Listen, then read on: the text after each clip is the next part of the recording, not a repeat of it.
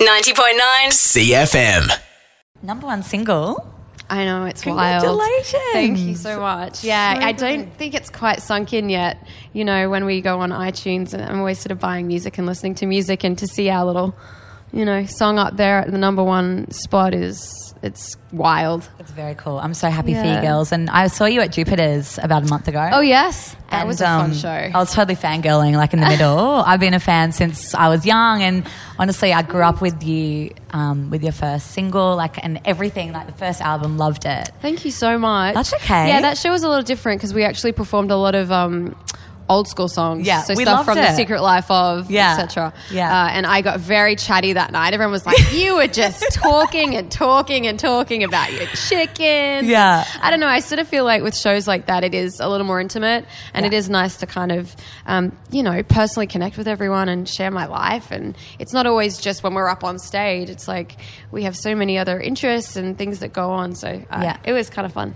Well, it's about you girls, you know, and it's like, and we just like everyone wants to know about your lives as well. So it's cool to, you know, it's cool to have an inside of that too. Yeah. And um, I really loved when you like sung "Happy Birthday" to the girl in the crowd, and Oh, yeah. that was amazing. Like it's that Yeah. kind of stuff. Like me and my bestie were there, and we were just like, "This is awesome!" That's like, mm, really sweet. Thank you. Yeah, you girls are really genuine. So it Yeah. was really awesome. Like one of the best shows I've ever been to. Wow. Yeah. Well, that's a huge compliment. Thank you. Um, No well, a lot of worries. these fans, I mean, w- I- we recognize them. They, they've Yeah. grown up with us. You know, a lot of them um, have been there from our very first release in 2005. So they've literally grown up with us. And it's it's very cool that, um, you know, we do see those familiar faces when we tour and travel. And Yeah. um, that makes it feel like home. That makes it feel familiar. And yeah, it's. It's very cool. Yeah, and even better that your parents were in the crowd as well. Like I know they don't come out to all the shows, so Yeah. it was very much a, a family affair.